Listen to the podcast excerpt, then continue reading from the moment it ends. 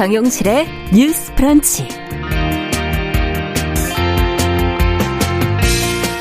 안녕하십니까 정용실입니다. 중대재해기업처벌법이 오는 27일부터 이제 시행이 됩니다. 법의 시행을 앞두고 정부가 최근 5년간 발생한 안전사고들을 분석해 사례집을 발간을 했는데요. 자, 이들 사고에서 하청을 준 원청의 최고 책임자는 대부분 처벌을 피했다고 하네요. 자, 앞으로 중대재해법이 적용이 되면 사업의 실질적인 책임자가 재해 예방 의무를 갖게 돼서 좀 달라질 수 있을까 싶은데 한계가 있다는 지적이 나오고 있습니다. 아, 작업 현장에서 벌어진 사고의 책임은 과연 누가 져야 하는지. 자, 이 문제를 명확히 하기 위해서 법을 더 세심하게 보완해야 하는 것은 아닌지 같이 고민해 보겠습니다. 네, 우리나라에서 첫 번째 코로나19 확진자가 발생한 지가 오늘로 2년이 됐네요. 코로나19 재난은 여전히 끝나지 않고 진행 중이고 오미크론 변이가 확산되면서 불안감도 커지고 있지만 먹는 치료제가 보급이 되는 등 국면 전환에 대한 기대 또 코로나 종식에 대한 희망도 어, 한켠에선 조금씩 어, 생겨나고 있습니다. 자, 오늘 취재 기자와 함께 지난 2년을 같이 정리해 보겠습니다. 1월 20일 목요일 정용실의 뉴스 브런치 문을 엽니다.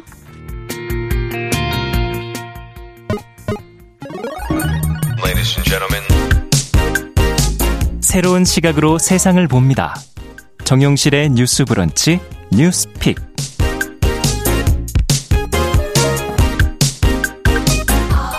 네, 정영실의 뉴스 브런치 항상 청취자 여러분들과 함께하고 있습니다. 오늘도 많은 분들이 유튜브 그리고 콩 앱으로도 들어오셨네요. 요즘에 콩으로는 보이는 라디오 같이 보실 수 있다는 것도 다시 한번 안내 말씀드립니다. 자, 첫 코너 뉴스픽으로 시작을 해보죠. 화요일, 목요일 이 두 분과 함께하고 있습니다. 신보라 국민의힘 전 의원 안녕하십니까? 네, 안녕하세요. 조성실 정치하는 엄마들 전 대표 안녕하십니까? 네, 안녕하십니까? 자, 뭐 앞서 말씀드린 내용부터 오늘은 좀 차근히 좀 살펴봐야겠습니다. 27일 이제 중대재해기업 처벌법 시행을 이제 앞두고 있는데 법무부가 이제 최근 5년간 발생한 주요 안전사고 16건을 분석을 해서 사례집을 발간했다고 하는데요. 어떤 내용이 담겨 있는지 또 대부분 사고에서 원청 최고 책임자는 처벌을 피했다고 지금 그런 보도들이 나오고 있는데 사실인지 앞으로도 또 그럴 가능성이 있는 것인지 어, 좀 정리를 해 주시죠. 조전 대표께서 좀 정리해 네, 주세요. 우선 중대재해법 시행이 27일이기 때문에 네. 일주일을 앞두고 법무부 내에 있는 중대 안전사고 대응 음. TF에서 최근 5년간 발생했던 주요 이제 안전사고 16건을 네. 분석한 사례집을 발행을 했습니다. 이제 사례집에서는 유형별 다섯 가지로 나눠서 이제 사고의 원인과 사고 이후 네. 관련자에 대한 사법 처리 현황이 어떻게 되어 있는지 이제 담아서 각 현장에 배포해 이거를 예방 의무 그리고 좀 참고 자료로 삼도록 하는 독려 차원에서 배포를 하게 된 건데요. 네.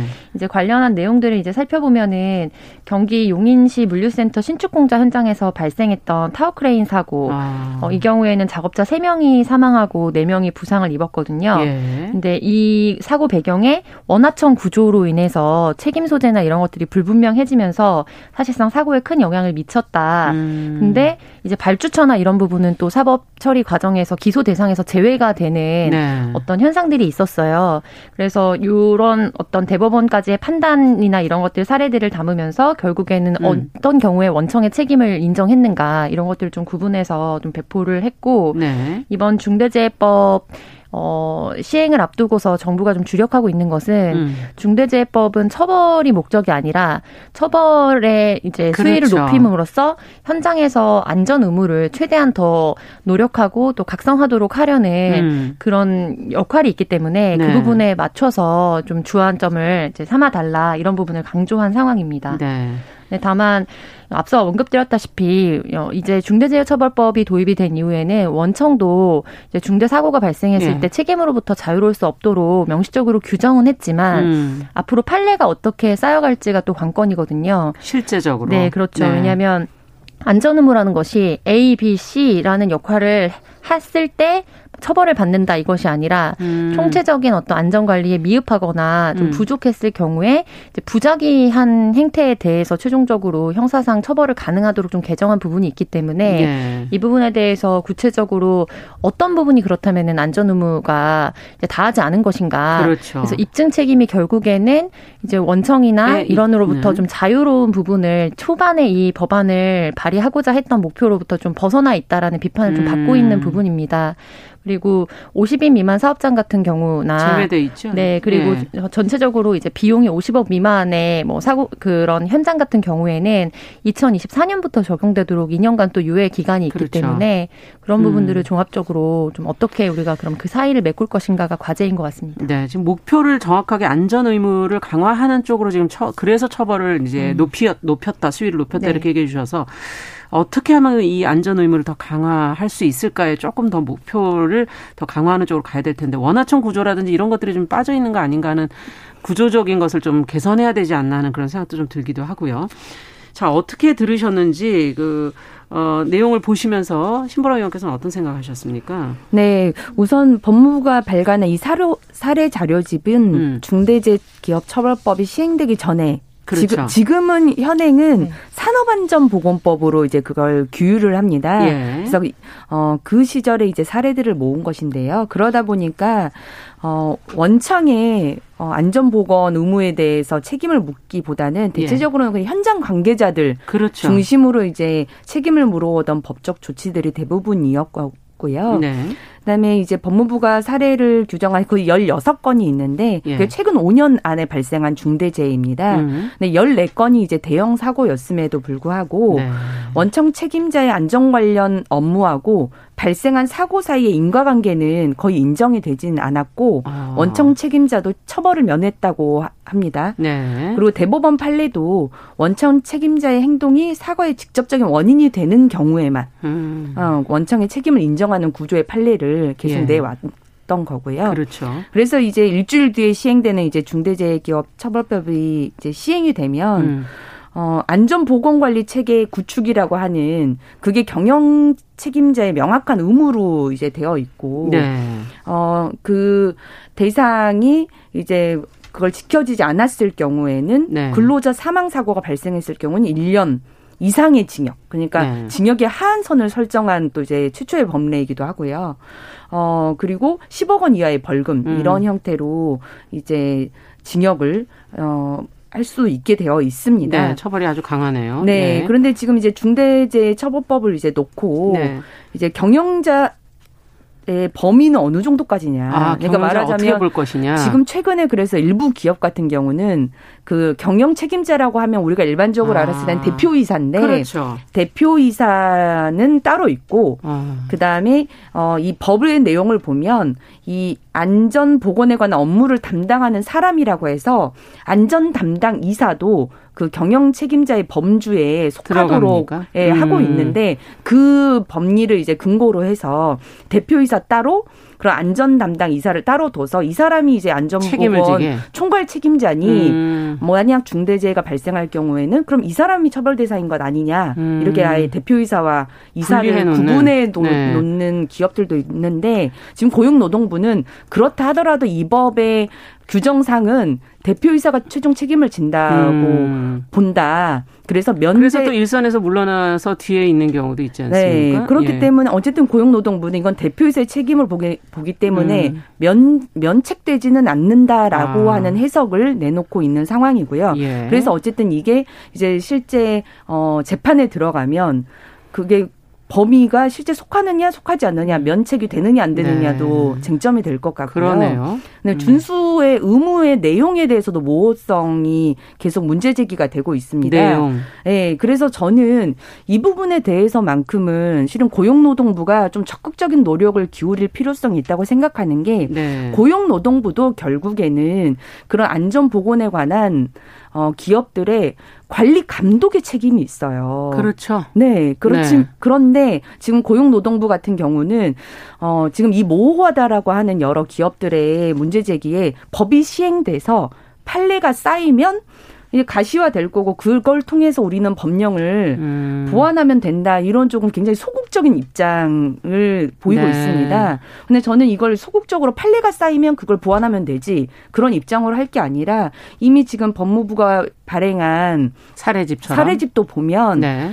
그 다섯 개의 이제 중대재해 사고 유형이 있는데 거기에서 보면 타워 크레인 뭐 붕괴 사고 이번에 거, 광주도 그렇지 않습니까? 네. 네. 그리고 대형 화재 뭐 탱크 폭발 사고 이런 예. 것들이 있습니다.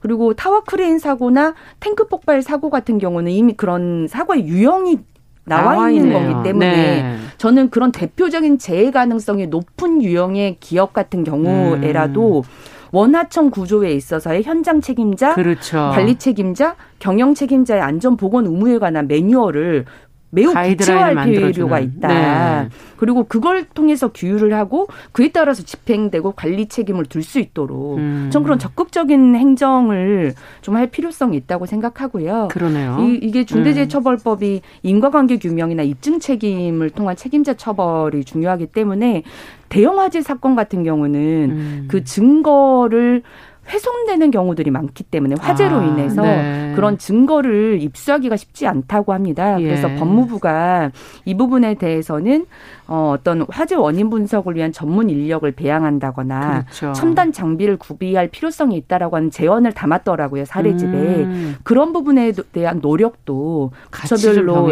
함께 이루어져야 할 것 같습니다. 그러네요. 지금 유형을 말씀해 주시니까 유형이 이미 나와 있는 거고 네. 그러면 그 안에서부터 먼저 하나씩 네. 안전을 챙겨 나간다면은 또 풀어갈 수 있는 방법도 있을 것 같다는 생각도 들고요.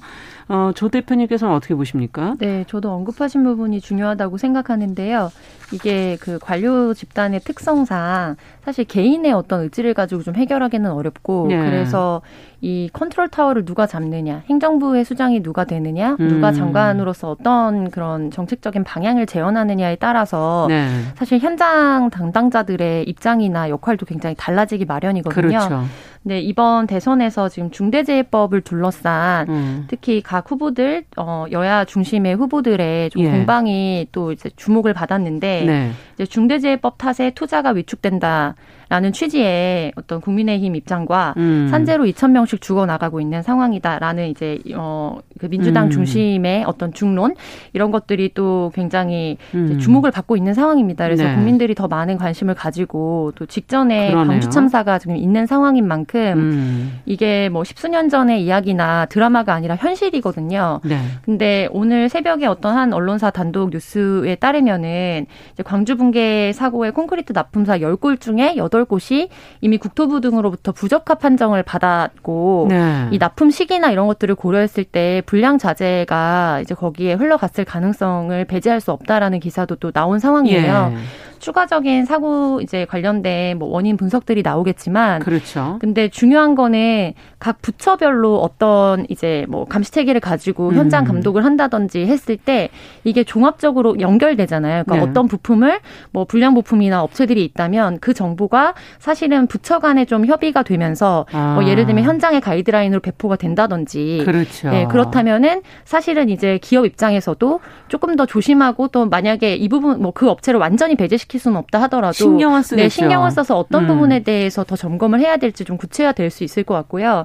그래서 좀 지금 국토부랑 고용노동부가 나눠져 있는 거죠 네, 업무가 그렇죠. 지금. 네, 네. 그래서 그리고 지금 어, 사례집을 발간한 경우는 법무부입니다. 법무부 왜냐하면 세 개 부서로 중대재해처벌법이 음. 도입됐을 때 법적으로 이제 관련해서 어떤 항목에 대해서 위법적이라고 판단할 것인가가 지금 공, 뭐 중, 뭐 이렇게 공방이 일고 있는 상황이기 때문에 법무부에서 참고 자료를 그렇죠. 이제 발간을 한 거고요. 그래서 이제 부처 간에 사실은 좀 협 협업을 해서 네. 좀 유기적으로 정보를 볼 수 있도록 하는 체계도 굉장히 중요할 것으로 보입니다. 네.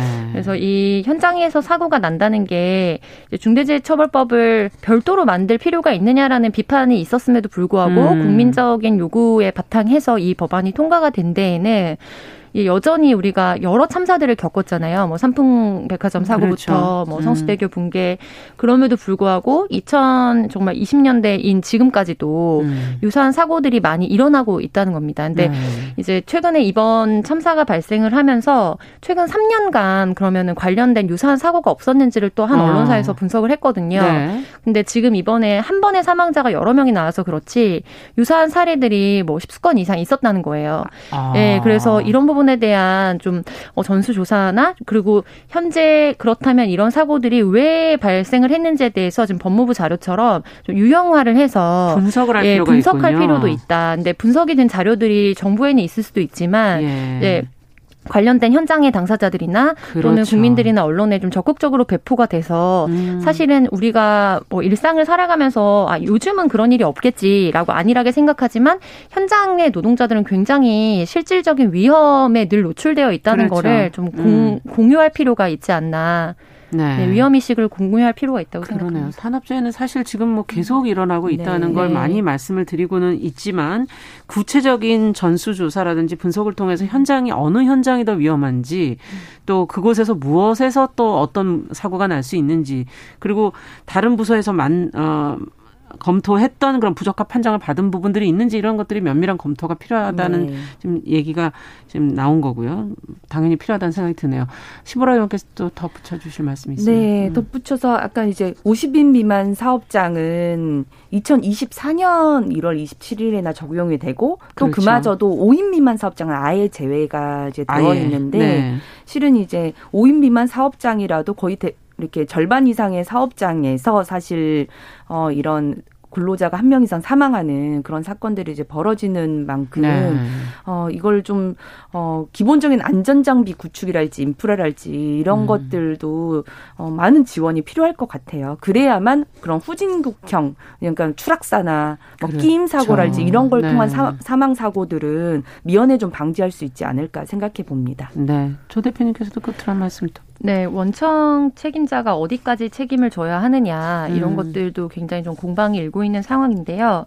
결국에 책임이라는 것은 하나의 현장에서 누구에게 가장 큰 이익이 돌아가느냐와도 음. 연결이 된다고 생각합니다. 네. 그래서 사실은 뭐 하청업체가 있고 노동자들이 있지만 어떤 특별히 건설 현장이나 산업 현장에서 음. 최종적으로 거기에 대해서 어떤 이윤이나 이런 부분을 가장 많이 가져가게 되는 거는 원청 중심이거든요. 네. 그래서 책임을 지는 만큼 그런 더 현장에서의 어, 노동자들의 생명이나 음. 그리고 안전이나 이런 것들이 담보가 된다. 그래서 이 부분에 대해서 뭐 단지 도덕적인 책임뿐만 아니라 그것이 결국에는 현장의 이윤으로 또 돌아갈 수 있는 것이고. 그렇죠. 그래서 전향적인 태도를 가지고 이거를 내 가족이다. 그리고 지나가는 길에서 나도 어떤 음. 건물이 붕괴되면 내일이라도 당장 죽을 수 있다라는 음. 긴박감을 가지고 이 법안이 계속해서 조금 더 점진적으로 음. 개선되기를 바라봅니다. 네.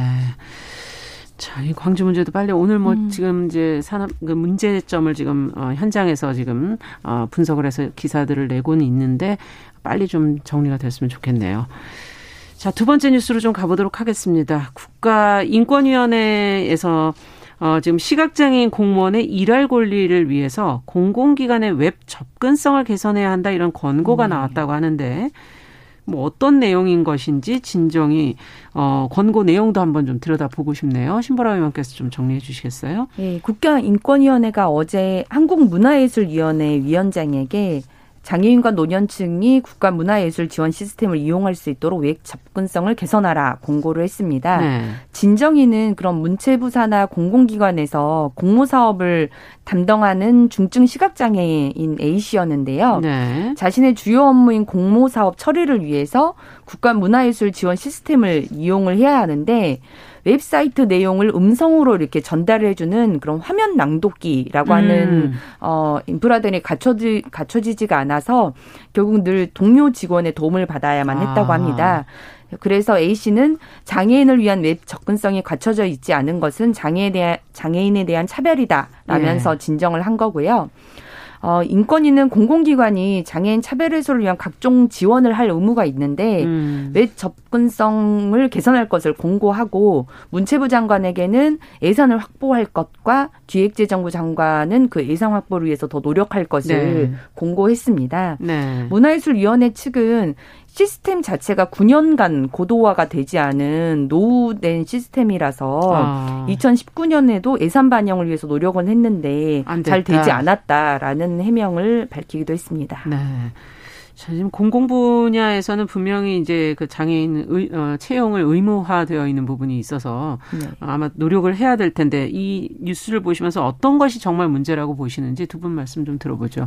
네, 첫 번째는 특히 장애인 분들의 이제 공무원 임용 비율이나 이런 것들이 점진적으로 좀 늘어나고 있는 상황에서 네. 사실 뭐 사이트를 뿐만 아니라 관련된 업무 매뉴얼이나 이런 거에 대한 음. 접근성이 떨어진다는 거는 음. 이제 채용 은 했지만 현장에서 원활하게 일할 수 있는 뭐 환경을 마련해주지 못하는 상황이거든요. 네. 그럼 그 불일치는 장애인 당사자에게 어떻게 다가올 것인가? 결국에 현장에서 최선을 다해서 노력해서 어떻게 음. 보면 공정한 절차를 거쳐서 이제 임용이 되었지만 네. 누군가의 조력 없이는 일할 수 없는 인력으로 치부될 음. 수밖에 없는 차별적인 환경에 매일 노출이 되고 있는 상황입니다. 그렇죠. 그래서 이거를 어떤 장애인들을 우리가 채용할 때 그러니까 장애인 탁월해서 성공한 장애인으로 바라보는 시각 혹은 음. 그걸 스스로 극복해야 되는 것으로 바라보는 시각이나 패러다임 자체가 좀 바뀌어야 된다는 생각이 들어요. 네. 근데 그러기 위해서는 지금 뭐 당연히 지금 이번에 국가인권위원회에서 제안한 뭐 시스템적인 인프라뿐만 아니라 뭐 평상시에 업무 배포라든지 이런 부분에 있어서도 음. 점차적으로 우리가 좀 환경을 바꿔 가야 한다. 네. 주목해서 보고 싶은 거는 어제의 기사로 좀 발간이 되었던데 강서구에 있는 한 구청 연구 동아리에서 네. 이제 시각 장애인들을 위한 업무 매뉴얼을 자체적으로 발간해서 좀 배포를 하셨더라고요. 어. 기한을 작성하는 법, 뭐 등등 사이트에 대한 접근법 이런 것들을 예. 일일이 뭔가 도움이 필요할 때 누군가에게 요청해서 자료를 받지 않고 시각 장애인이 자체적으로 자기가 소화할 수 있도록 음. 이런 거를 일치시킬 시스템과 일치시키고 또 업무 자료를 배포하는 과정들을 자발적으로 진행을 하셨던데 사실 네. 이거는 공공이 좀 앞장서서 원래 했어야 되는 역할이거든요. 음. 그래서 이런 부분들에 있어서도 앞으로는 좀 더 선진적으로 좀 역할을 음. 해주셨으면 좋겠다는 부분과 어, 마지막으로는 이 장애인과 관련된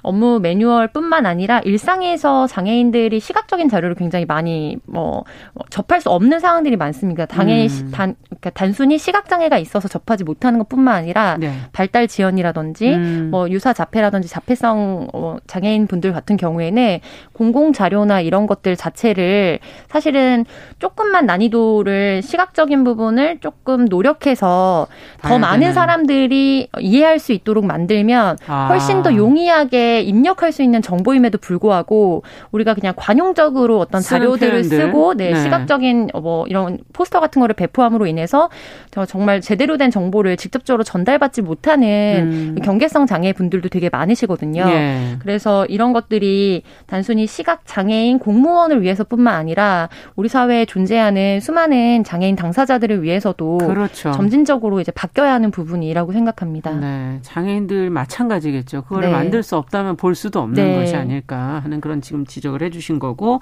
어, 채용만이 과연 답인가 음. 하는 그런 지적도 해주셨어요. 신보라 의원께서는 어떻게 네. 생각하십니까? 이게 장애인 차별금지법과 이 2013년에 이제 시행이 되면서 예. 실은 이제 공공기관을 비롯한 민간기관에서 웹 접근성 준수도 의무화가 되어 있습니다. 의무화가. 그래서 네. 만약 이를 지키지 않을 시에는 고발되면 3년 이하의 징역 또는 3천만 원 이하의 벌금을 물어야 되는 그렇군요. 네, 네. 상황입니다. 그리고 지능 정보화 기본법이라고 하는 법률에서도 장애인과 고령자 등이 웹사이트나 그런 이동통신 단말 장치를 사용하는 데 불편함이 없도록 접근성을 보장해야 음. 된다라고 음. 하는 내용도 규정이 되어 있고요. 그렇군요. 그리고 실제 관련 그래서 공공기관 중에 어 이런 웹 접근성이 어, 잘 되어 있는 기관에 인증을 해주고 인증 마크를 부여하는 음. 어, 그 공공기관도 있어요. 예. 그런데 실제 그러면 이제 어, 우리나라 이제 공공 사이트들의 그런 왜 접근성이 잘 되어 있느냐 예. 그런 것도 잘 되어 있지 않고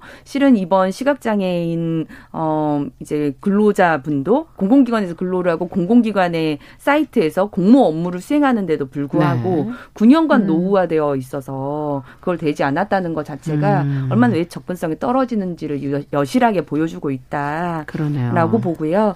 이 어, 국회에서 이런 그 시스템과 관련한 예산 논의를 할 때마다 그거를 이런 웹 편의성이랄지 이런 걸로 접근을 하기보다는 부처에서 예산을 좀 확장시키기 위해 끼워 맞추기 예산을 이런 걸 넣는 경우가 왕왕 있어서 아. 굉장히 보수적으로 보는 경향이 있어요. 국회에서 인식이. 네. 네. 그래서 예산 심의할 때 이 부서에서 이런 게 정말 장애인들의 웹 접근성을 강화하기 음. 위한 그게 어 근무하시는 분들도 그리고 그 사이트를 그러네요. 활용하는 다른 시각 장애인 분들도 도움이 될 수 있도록 하는 예산이라는 걸 충분히 또 소, 어, 설명하는 설명이 것도 필요하겠네요. 네.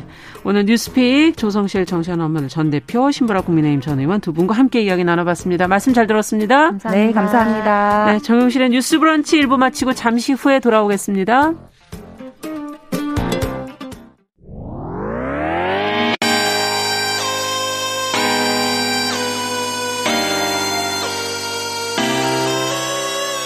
어떤 사람들은 삼루에서 태어났으면서 자신이 삼루타를 친 것처럼 생각하며 살아간다라는 음. 말이 있어요. 3분 즉석카레 만들듯이 법안을 뚝딱뚝딱 잘 만들어내시는 분들이 왜 여기에 대해서는 음. 이렇게 직무유기를 하고 있을까 그런 문제가 들고 따끔하게 이 예. 여성 팬티에 달려있는 정체불명, 의미불명의 리본에 대해서 생각을 하게 됩니다. 도대체 이 아이는 왜 있는가? 경쾌하게 정말 그런가요? 외신도 당황한 거죠. 이 사건을 보고 예. 도대체 한국에서 무슨 일이 벌어지고 있는 거냐. 음. 이거 한국의 성보수주의 때문 아니냐. 할 말은 하면서 같이 고민해보는 고민해 보겠습니다. 세상을 보는 따뜻한 시선 정용실의 뉴스 브런치 네, 정용실의 뉴스 브런치 듣고 계신 지금 시각 11시 31분입니다. 자, 필요한 뉴스 또 궁금한 뉴스를 귀에 쏙 들어오게 전해드립니다. 뉴스 쏙 KBS 보도본부 이호영 기자 잘해 주셨어요. 어서 오세요. 안녕하세요. 아, 벌써 지금 오늘이 코로나19가 시작된 지 발생한 지 2년이 되는 날이다. 네. 와, 이렇게 시간이 많이 흘렀구나. 이런 생각도 들고, 올해는 끝내야 될 텐데, 뭐 이런 생각. 참, 어떻게 보세요? 아, 끝날까요? 그동안 취재를 해보니까요. 네. 코로나19는 사라지진 않을 거다라는 게 전문가들 중론이에요. 아, 슬퍼요. 네. 네. 근데 하지만 독감이죠. 인플루엔자처럼 음. 우리 일상의 감염병, 풍토병으로 자리 잡게 할 수 있다고 보는 게 많은 전문가들의 생각입니다. 네. 그런데 그 시기가 언제냐? 근데 변수가 워낙 많아서 예측하기는 어려운 상황입니다. 네. 지금 뭐, 어, 조금 줄다가 지금 코로나19 확진자가 오늘 지금 한 6천 명 정도 됐죠? 5천 명, 네. 6천 명. 어, 확진자가 지금 다시 또 증가 추세로 들어가고 있는데 오미크론 영향이다 지금 이제 이렇게들 얘기하고 있지 않습니까? 맞습니다. 지금 저희가 눈앞에 극복해야 될 과제인데요. 우선은 우리가 오미크론의 산을 넘어야 됩니다. 오미크론이 주말쯤이면 음. 국내에서도 우세종이 될 거거든요. 이번 주에 확진자 추세가 바닥을 치고 다시 반등하는 추세를 보이고 있습니다. 이런 추세라면 곧 확진자 2만 명까지 갈 거라는 전망도 나오는데요.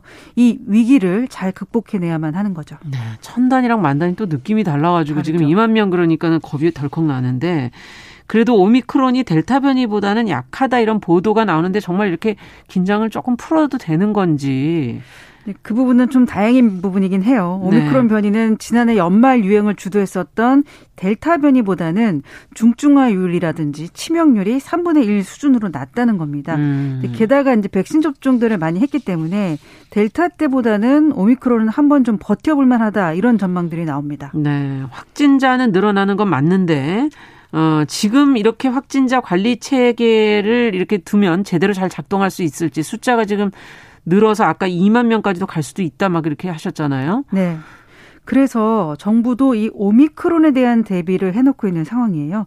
우선 확진자가 많이 늘 거기 때문에 지금 현재는 정부가 지정한 병원이나 생활치료센터에서 환자를 다 관리하고 있거든요. 근데 음. 앞으로는 그럴 수가 없는 거죠. 네. 그래서 재택치료를 늘리고 동네 병의원에서도 진료받을 수 있는 시스템을 갖춰 나갈 계획입니다. 동네 병원에서도. 네네. 네. 근데 이제 오미크론 상황은 알아봤고 방역 패스도 좀 얘기를 하고 가야 돼요. 코로나19 때문에. 지금 임신부의 경우도 방역 패스 대상 예외가 아니다 하는 정부 판단이 나왔어요. 맞습니다. 이제 임신부들이 백신 맞기 많이 꺼려 하십니다. 그렇죠. 태아와 산모의 건강을 염려해서인데요. 근데 정부는 임신부들에게도 백신을 맞으라고 권하고 있습니다. 그래서 음. 임신을 했더라도 백신을 안 맞았다면 방역 패스의 예외 대상으로 보긴 어렵다는 판단을 했습니다. 네. 반면에 또 방역 패스를 적용하지 않아도 되는 그 예외 대상자 범위는 확대가 됐다고 하는데. 네, 코로나19에 걸렸다가 이제 다 나은 사람, 그다음에 백신을 1차 접종을 해 봤더니 쇼크나 알레르기 같은 이상 반응이 나타나서 2차 접종을 할 수 없는 사람, 또 의학적인 사유로 접종을 할 수 없는 사람은 기존의 방역 패스 적용에서 예외가 인정됐었습니다. 네. 그러면 어 새로 추가된 예외 인정자는 어떤 분들이죠? 이제 백신을 맞았는데 몸에 이상 반응이 나타났어요. 그런데 정부가 이게 백신 때문이다라고 인과성을 인정하지 않았지만 그래도 이상 반응이 나타난 사람들 방역 패스 적용 대상에서 예외가 됩니다. 음. 또 백신을 맞고 6주 이내에 입원 치료한 경험이 있는 사람도 예외 대상자가 됩니다. 네. 자, 이 예외 대상자들이 그러면 다중이용시설 이용할 때는 뭐 어떻게 하면 됩니까? 나 예외 대상자입니다. 이렇게 설명을 해야 되나요? 네. 어떻게 하면 되나요? 정부가요, 다음 주 월요일부터 이 대상자들에게 방역 팩스 적용 예외 확인서를 발급해 줍니다. 이제 이 예외 확인서에는 유효 기간이 따로는 없어요. 정부는 예상하지 못한 이상 반응으로 추가 접종을 못한 사람들의 불편을 최소화한다는 취지를 갖고 있다고 설명했습니다. 네. 그러면은 뭐 얼마나 많은 사람들이 예외 대상자에 추가가 되는 건가요? 이번 조치로 방역 패스 적용 예외 대상자가 만한 7천 명 정도 늘어날 걸로 예상이 됩니다. 많은 사람은 아니어서 정부가 방역 패스 논란에 생생만 낸 거 아니냐 이런 지적도 있는데 음. 정부 입장에서는 이제 급 갑작스럽게 많은 사람들을 한꺼번에 예외자로 인정하기에는 부담스러운 면도 있었을 것 같습니다. 네, 좀 이런 정보들을 좀 잘 챙겨 두셔야 되겠습니다. 미리미리. 자, 다음 소식 살펴보죠. 어, 대선 관련해서 최근에 뭐 뉴스 시사 프로 진행하던 언론인들이 지금 대선 캠프로 직행을 하게 되면서 논란이 일고 있는데 뭐 어떤 사례가 있었던 겁니까? 예, 더불어민주당이 지난 18일에 JTBC 이정헌 기자와 YTN 안귀령 앵커를 대변인으로 영입했습니다. 민주당 선대위는 그날 기자 이 기자와 안앵커 영입 사실을 발표하고 두 사람이 선대위 공보단 대변인으로 합류할 예정이라고 밝혔습니다. 네. 이정원 기자는 선대위 미디어센터 센터장으로 안귀령 앵커는 부센터장으로 활동하게 됩니다. 네, 꽤 알려진 언론인들이죠. 그렇습니다. 이제 이 기자는 JTBC 사회 일부 차장, 중앙일보 국제부 차장, 도쿄 특파원 등을 거쳐서 아침 방송 뉴스인 JTBC 뉴스 아침엔을 4년 6개월간 진행했고요. 안앵커도 YTN 뉴스 프로그램인 변상욱의 뉴스가 있는 저녁 앵커로 활동해 왔습니다. 네. 이들 영입 소식에 지금 각 사회 노조가 즉각 비판 성명을 내지 않았습니까? 네, 전국 언론 노조 YTN 지부는요. 권력을 비판하고 감시해야 한다는 방송의 사회적 책무를 하루아침에 저버린 것이고 공정 방송을 위해 묵묵하게 자신의 역할을 다하고 있는 옛 동료들에 대한 모욕이라고 비판했습니다. 특히 이제 안앵커는 회사에는 좀 쉬겠다고 해놓고 열흘 만에 캠프에 합류한 게 알려지면서 논란이 되기도 했습니다. JTBC 노조는 어떤 반응이죠? 네, 중앙일보 JTBC 노동조합과 JTBC 기자협회도 앵커로 아침 뉴스를 진행했던 그가 사표가 수리되자마자 곧바로 언론인에서 정치인으로 탈을 바꿔 쓰고 특정 후보 캠프로 집, 직행한 건 언론인으로서의 양심과 윤리를 내버리고 권력을 쫓는 것이라고 비난했습니다. 네. 여당에 대한 비판은 없었나요? 예, 이제 YTN 지부가 여당을 향해서도 비판의 목소리를 냈는데요. 이제 언론이 자신들만 탓한다며 기울어진 운동장 운운하더니 뒤에선 뉴스를 진행하던 앵커를 접촉해 캠프에 합류시킨 것이 공정하고 정의로운 정치 행위인지 자문해보라 이렇게 강도 높게 비판했습니다. 네. 양쪽 다 반성이 좀 필요하지 않나 이런 생각도 드네요. 네. 자, 다음 소식은 어 유망했던 이 바이오 기업 신라젠이 상장 폐지됐다는 보도가 나왔어요. 관련 내용을 좀 자세히 전해 주세요. 네, 신라젠은요. 바이오주의 1세대 주역이라고도 할 수 있겠는데요. 암환자나 그 가족분들은 이 회사 이름 다 기억하고 계실 것 같아요. 음. 한때는 코스닥에서 시총 2위까지 올랐습니다. 그런데 한국거래소가 지난 18일 기업 심사위원회의를 열고 신라젠의 상장 폐지를 결정했습니다. 주식이 지금 한동안 거래가 중단이 됐었죠. 맞습니다. 2020년 5월에 전직 경영진의 횡령, 배임 등 혐의가 불거지면서 주식 거래가 1년 8개월 동안 중단이 됐었습니다.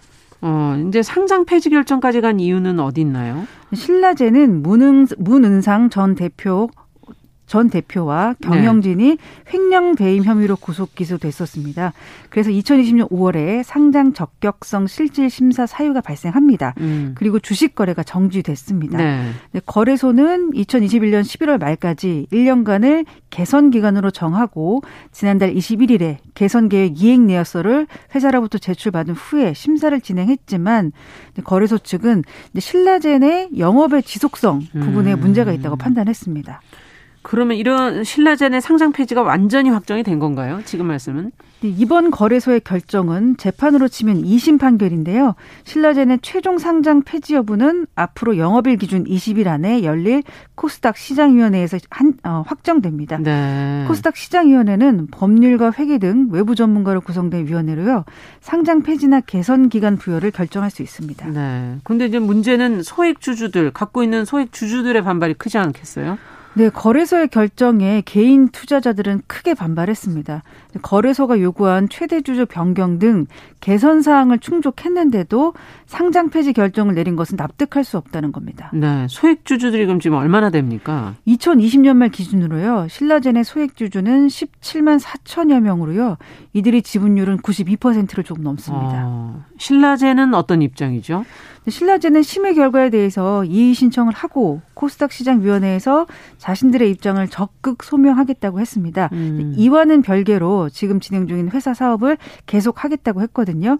현재는 신장암이나 흑색종과 같은 암 치료 임상 시험을 계속 진행하겠다고 밝혔습니다. 네. 뉴스 속 KBS 보도본부 이호영 기자와 함께 살펴봤습니다. 말씀 잘 들었습니다. 감사합니다.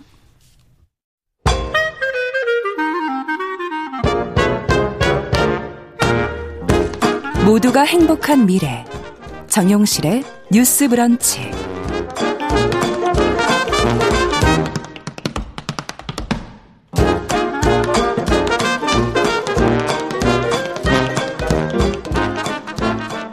정용실의 뉴스 브런치 듣고 계신 지금 시각 11시 41분입니다.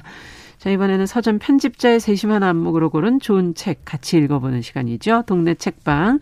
오늘은 고요사사의 차경희 대표 자리해 주셨습니다. 어서 오십시오. 네, 안녕하세요. 네, 오랜만에 왠지 뵙는 거네. 네, 새해 들어 처음 뵙는 거니까 진짜 오랜만에 뵙는 것 같아요. 오늘 뭐 눈이 와서 오는 길이 괜찮으셨어요? 어, 네, 음. 괜찮았습니다.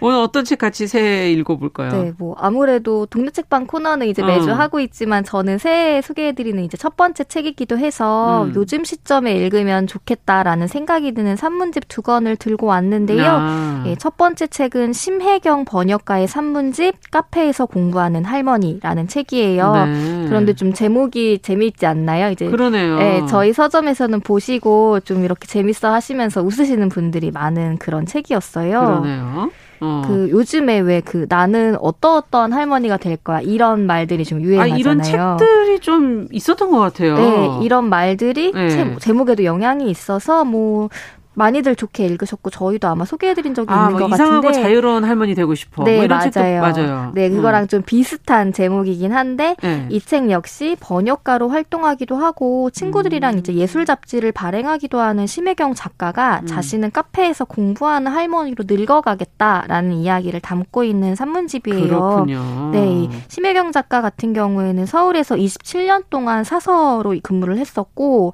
그 다음에 또 퇴직 한 후에는 흔한 표현을 빌려서 제2의 인생을 살고 있다고 말해도 좋을 만큼 다양한 일에 도전하는 사람으로 이야. 살고 있는데요. 이 영어, 프랑스어, 일어, 중국어 등을 배우면서 각 언어권의 책들을 번역하는 일에 도전하고 번역가로 이제 어엿하게 자리 잡은 게 대표적인데 그렇군요. 놀랍게도 언어도 뭐 여러 개 네. 하시네요. 이거를 다 배우기에도 시간이 부족할 아니, 평생 것 같은데 하나도 제대로 못할 판인데. 맞아요. 근데 독서 모임도 굉장히 여러 개를 하고 독서 있고 모임. 네, 네, 때로는 또 그림이나 운동, 뭐 뜨개질, 옷 만들기 이런 걸 배우는 이야기들이 이 책에 담겨 아니, 있어요. 아니 언제 시간이 나셔서 이렇게 부지런하게 네. 이걸 다 배우고 아니 한 분야도 아니야. 언어에 그림에 뭐 운동에 뭐 다 하시네요. 네, 진짜 많은 분야에 이제 도전한 이야기들인데. 아니, 그, 근데 공, 보통 사람들이 공감할 수 있는. 새해 오히려 주눅이 들지 않을까 싶은 생각도 아, 왜 이런 책을 갖고 오셨어요? 근데 저도 그런 사람이었거든요. 어. 이게 처음에는, 오, 이렇게 많은 것들을 하는 사람의 이야기는 나와 너무 다른 그러니까. 부지런함을 갖고 있지 않을까. 그랬는데, 사실 심혜경 작가 같은 경우에는 저희 서진 손, 손님으로 제가 좀 안면이 있는 분이기도 해요. 아. 근데 잠깐씩 대화를 나누기만 해도 뭐 최근에 번역 한 책을 소개해 주시거나 음. 어떤 날은 악기를 등에 메고 오기도 하고 어떤 날은 또 저한테 요즘 이런 책이 너무 재밌었다 이렇게 막 음. 소개를 해 주시기도 하는데 에너지가 정말 넘치는 분이라는 인상을 받았거든요. 네. 근데 또 최근에는 이제 산문집까지 낸 그러니까요. 거잖아요. 그래서 혹시 이분의 공부 비결이나 어떻게 그런 많은 일들을 할 수 있는지 좀 궁금하기도 어. 하더라고요. 그런데 읽게 됐는데 의외인 게 다행히 주눅이 들기보다는 어 나도 한번 해볼까 하는 좀 가벼운 의욕을 품게 되는데 꽤 도움을 받았어요. 그래요? 네. 아니 좀 믿어지지가 않는 게 이렇게 많은 거라는데 무슨 갑자기 나도 해볼까? 제가 엄청 게으른 편인데도 그런 네. 생각이 들었다니까. 아니 그럼 좀... 뭐 특별한 시간 관리법이라든지 네. 뭐 공부 비결 뭐 이런 게 구체적으로 나와 있는 겁니까? 아, 사실 그런 걸 기대하기도 했는데 의외였던 점은 이 책은 심혜경 심혜경 작가 이제 공부 기록이라고 음. 할수 있는데 오히려 이제 성공의 기록보다는 실패의 기록에 가깝다고 볼 수가 있어요. 성공의 기록이 아니라 실패의 네, 기록이다. 그래서 이제 앞에 앞서 소개해드린 이력만 들으시면은 퇴직 후 여러 공부에 성공한 사람으로 보이겠지만 네. 그것도 사실이지만 이 작가가 이 책에서 강조하는 것은 무언가를 배울 때 처음부터 깊게 파고들겠다거나 아. 꼭 유의미한 결과를 이루겠다는 생각을 내려두라라는 거를 되게 강조하고 있거든요. 아. 반드시 즐겁게 그리고 꾸준히 꾸준하게 이어가다 보면은 어느새 가랑비에 옷 젖듯이 작은 것들이 만들어진다라는 말을 이 책에서 여러 번 강조를 해요. 음. 그래서 앞서 뭐 원서 읽기 책 모임을 한다거나 이런 것들이 음. 뭐, 뭐 단기간에 몇 달에 원서 한 권 읽기 떼기 이런 게 아니라 무리한 뭐, 게 아니고 네, 1, 2년에 걸쳐 일주일에 한 번, 뭐 2주에 한 번 친구들이랑 부담 없이 음, 서로 읽어주는 방식으로 하면 시간이 지나 있으면 어느새 그 원서를 다 읽게 되어 있다. 이런 식의 말인데 아. 아들한테도 이제 일례로 체르니 100까지는 배우자라고 권했는데 대신 싫으면 학원 안 가도 된다. 가기 싫은 날은 네. 이렇게 얘기를 했대요. 그럼 안 가잖아요, 보통. 그러, 예, 그래서 띄엄띄엄 갔는데 결국 네. 체르니 100까지 4년이 걸려서 뗐다고 하더라고요. 네. 초기에 이제 몇 페이지까지 하고 끊긴 했는데 음. 그래도 애초에 목표를 했던 것들을 긴 시간이어도 마무리를 짓 자라는 아. 얘기를 좀 강조를 하고 있습니다. 그러니까 너무 압박을 해갖고 단기간에 네, 네, 아니면 네. 뭐 최대한 뭐 노력을 해서 뭔가를 하자 이런 부담감을 좀 내려놓고 네. 오늘 안 가면 내일 하면 맞아요. 되고 네. 내일 안 되면 모레 하면 되고 이런 식으로 좀 네. 편안하게. 사실 이제 새해에 많은 뭐 운동이나 학원을 끊는데 네. 잘 가다가 한 서너 번 잘 가다가 한 번 안 가면 그때부터 이제 내려놓고 포기하게 되잖아요. 아, 이왕 안 간 거. 그쵸. 다시 시작한다거나 다음에 네. 좀 시간이 지나서 근데 심혜경 작가는 일종의 습관처럼 무언가를 습관처럼. 배워가자 이런 말을 하고 있어요. 음. 그리고 중요한 게 이제 또 강조하는 게 공부 환경인데 음. 제목에서 카페에서 공부하는 할머니라는 제목처럼 카페에서 아. 공부하기를 즐기는데 이거는 자신이 좋아하는 책이 막 가득하거나 햇살이 좋거나 조용하거나 아. 자신의 취향과 잘 맞는 몇몇 공간을 발견을 해내고 해두고 그 다음에 집에서 일이나 공부가 잘 안 될 때그 아. 의욕을 불러일으킬 만한 장소를 마련해서 갖고 있어야 한다. 아, 이 말은 굉장히 맞는 말이네요. 집에서 하다 보면 자꾸 안 될 때가 맞아요. 있잖아요. 환경도 중요하잖아요. 그리고 카페가 이상하게 잘 될 때가 있어요. 네, 또 어떤 분들은 도서관 도서관에서 의욕이 난다고 어, 하기도 하고 맞아요. 그런 것들을 자기한테 맞는, 맞는 거를 장소를 네, 찾아라. 찾아야 하고 그다음에 함께 공부하는 사람들도 중요한데 아, 함께 공부하는 사람들 네 믿을 만한 뭐 지인의 소개로 언어 선생님과 우연히 인연을 맺는다거나 아. 또그 사람들이랑 언어를 배우고 여행을 갔는데 잘 맞아서 그걸 또 여행기로 책을 낸다든가 아. 뭐 벽돌책을 돌아가면서 소리내 읽어주는 독해를 서너 명이랑 느슨하게 한다던가. 벽돌책 혼자 못 읽어요. 그러니까요. 그래서 약간 공부하는 동지를 만드는 음. 그런 것들을 또 얘기하기도 했는데 좀 설득이 되더라고요. 아, 그러네요. 공부 혼자 네, 안 하고 이렇게 좀 맞아요. 같이 하면 챙겨주는 사람이 좀 있고. 서로가 좀 이렇게 동료해지기도 그러니까, 하고. 너 잘하고 있어. 이렇게 좀 해주기도 네, 하고. 그리고 그 사람이 또 소개해주는 다른 좋은 공부가 있으면 같이 아. 배우기도 하고. 그게 이제 자연스럽게 공부가 일상이 되는 과정들인데 음. 근데 의외로 과감하게 자신의 일과 시간과 그 공부 스케줄이 맞지 않거나 뭐 교통이 불편하다라고 음. 판단이 되면은 초반에 한두 달 안에 판단을 하고 이거는 나와 맞지 않아 아쉽지만 음. 다음 기회에 이렇게 하는 것도 중요하다고 말을 합니다. 아 그만둘 줄 아는 거. 네, 그래. 그것도 또한 강조를 아. 하고 있는 거죠. 어거지로 네. 힘들지만 하지는 않는 거. 네, 맞습니다. 네, 그렇군요. 그게 오랫동안 공부를 하는 어떤 어, 네. 비결인 거군요. 네, 작가는 자신은 절대로 부지런한 게 아니고 대신 호기심이 왕성하다는 말을 해요. 음. 그래서 어떤 관심 가는 일이 있으면 꼭 해봐야 직성이 풀리는데 음. 이 호기심을 충족시키면서도 쉽게 지치지 않는 비결이란 앞서 말했듯이 이런저런 배움에 흥미를 뿌려두면서 음. 그거를 꾸준히 동시에 이어가면은 어느 한쪽에서는 어떤 유의미한 작은 결과가 나올 수 수도 있다. 음. 그래서 새해를 맞아 아마 언어 공부를 다시 시작해 보려는 분들도 어, 많으실 늘 텐데. 있잖아요. 올해는 뭘 좀 해보자 이러면서. 네, 그 이야기가 조금 심도 깊게 이 책에도 담겨 아. 있어요. 그래서 간단한 팁은 사설 학원보다는 방송통신대학원이나 아. 뭐 대한연구 공동체 같은 인문학 공부를 하는 대안 기관을 가면은 자신에게 맞는 느슨한 공부 일정을 정할 수도 있고 아. 거기서 또 마음 맞는 사람들이랑 공부 모임을 이제 짤 수도 있다. 이런 실질적인 야. 팁 팁, 경험들도 담겨 있습니다. 그렇군요. 공부법이 사실 사람마다 다 다르잖아요. 네, 어떻게 맞아요. 공부하는 게 나는 더 잘 된다 이런 게 있는데 네. 무언가를 배우는데 그 시작조차 어려워하는 어, 네, 그런 사람들한테는 네. 참 도움이 되는 책이 될 것 같네요. 네, 그런 사람이 이제 저인데 왜냐하면 공부 시작해야지 뭐 학원 알아보고 이런 부담부터 시작해서 네, 혼자 하기도? 그렇고, 예. 네. 근데 이제 그런 공부를 같이 하는 친구가 있다거나 음. 자체적인 공부 모임을 만들면 그런 걱정이 아. 좀 줄어드는 거죠. 그리고 이 책 카페에서 공부하는 할머니 책조차 심혜영 작가의 공부 스타일이랑 닮아 있다는 생각이 드는데 음. 공부라는 주제가 엮여 있긴 하지만 뭐 악기나 운동을 배웠던 이야기에서 언어 이야기로 들어갔다가 마지막에는 결국 자신이 제일 좋아하는 책 이야기로 이제 끝맺음이 음. 돼요. 그래서 그만큼 작가의 왕성한 호기심의 원천이 책이었다는 사실로 기열이 되는데 그러네요. 그게 굉장히 설득적이기도 하고 읽는 사람으로서 계속해서 새로운 것을 탐구하는 아. 마음에 대해서 좀 부럽다는 생각이 들게 됐습니다. 그러니까 나이가 네. 들어도 이 호기심이 계속 간다는 건 참 부러운 일이죠. 맞습니다. 네. 네. 또 앞서 한 권 더 소개해 주신다 그랬는데. 어, 네. 이 새해가 됐는데도 의욕이 생기지 않는 분들이 분명 계실 거예요. 아직도 그, 여기까지 들어도 의욕이 네, 안 생긴 사람도 왜냐면은. 아, 뭔가 시도하기가 부담스럽다라는 네. 마음이 들고 저도 이 책을 읽고 어, 나도 뭔가 해 봐야지 해 놓고선 아직 시작한 일이 없는데 우연히 그 다음에 읽은 책이 이 목정원이라는 작가의 모국어는 차라리 침묵이라는 에세이였는데요. 어. 이 책을 읽고 의외의 면에서 좀 마음이 마음이 어. 좀 제대로 잘 살고 싶다라는 마음이 드는 그런 책이었어요. 어, 지금 제가 이 제목도 네.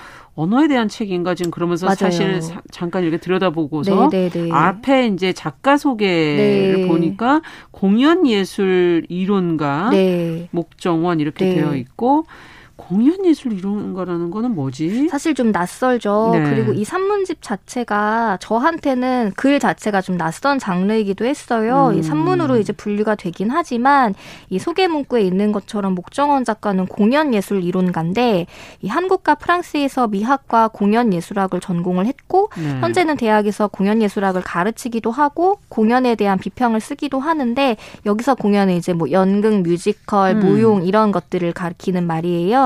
근데 이 책은 프랑스에서 유학하던 당시에 작가가 봤던 공연이나 만나게 됐던 사람들에 대한 개인적인 회고록이기도 하면서 음. 작가가 소개하고 싶은 이 책에서는 변호하고 싶다라는 표현을 쓰는데 어, 세간에는 대중적인 인기나 주목을 좀 덜 받았지만 음. 너무너무 아름다운 공연들에 대해 세세하게 기록하고 있는 그런 책이기도 합니다. 음. 아, 코로나 상황에서 사실 네. 어 이거 나 부러우네. 나는 가보고 싶었는데 많이 맞아요. 못 갔는데 이런 생각하시는 분들도 계실 것 네. 같아요. 네. 그래서 뭔가를 배우는 거에 대한 시도가 어렵다면 저는 이 책을 읽고 바로 이제 극장 아. 각 들어가서 공연 스케줄 같은 거 확인 확인을 하게 됐는데 사실 이 책을 읽고 오랜만에 좋은 공연이 보고 싶어지기도 했고 일반적인 여행기와는 달리 이 프랑스 여러 도시에서의 체류 경험이 아. 담겨 있어서 왠지 타국에서만 느낄 수 있는 그런 정서가 있잖아요. 예. 쓸쓸함이라던가 좀 자유로움이라던가 이방인으로서의 그런 정서가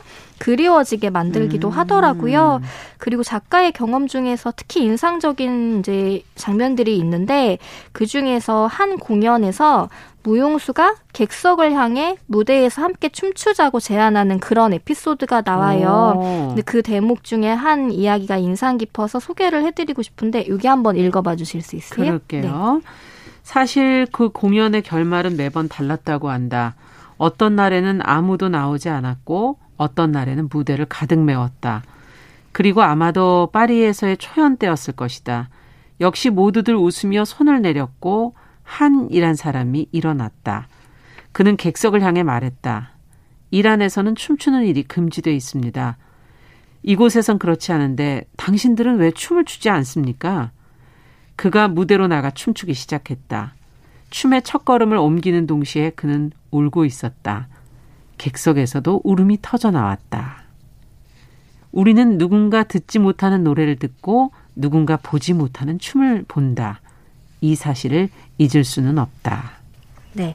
시간 관계상 이제 제가 짧게 추려서 음. 읽어드리기는 했는데 이 에피소드에서 이제 저뿐만이 아니라 많은 독자들이 음. 이제 인상을 받았던 게 진짜 우리 곁에 있는 언제든 누릴 수 있다라고 생각했던 음. 것들이 사실은 누군가에겐 결코 쉽지 않은 그러네요. 경험이 될 수 있다 음. 이런 의미가 담겨 있는 굉장히 아름다운 장면이어서 이 부분을 소개를 해드리고 싶다는 생각이 좀 음. 들었습니다. 네. 네. 어쩌면 어, 내 주변에 이런 분들이 계실 수도 있는데 네, 내가 이렇게 맞아요. 누릴 수 있는 걸 왜 지금 안 누리고 이러고 있는가 네. 하는 빨리 당장 뭐라도 해야 되겠네. 아.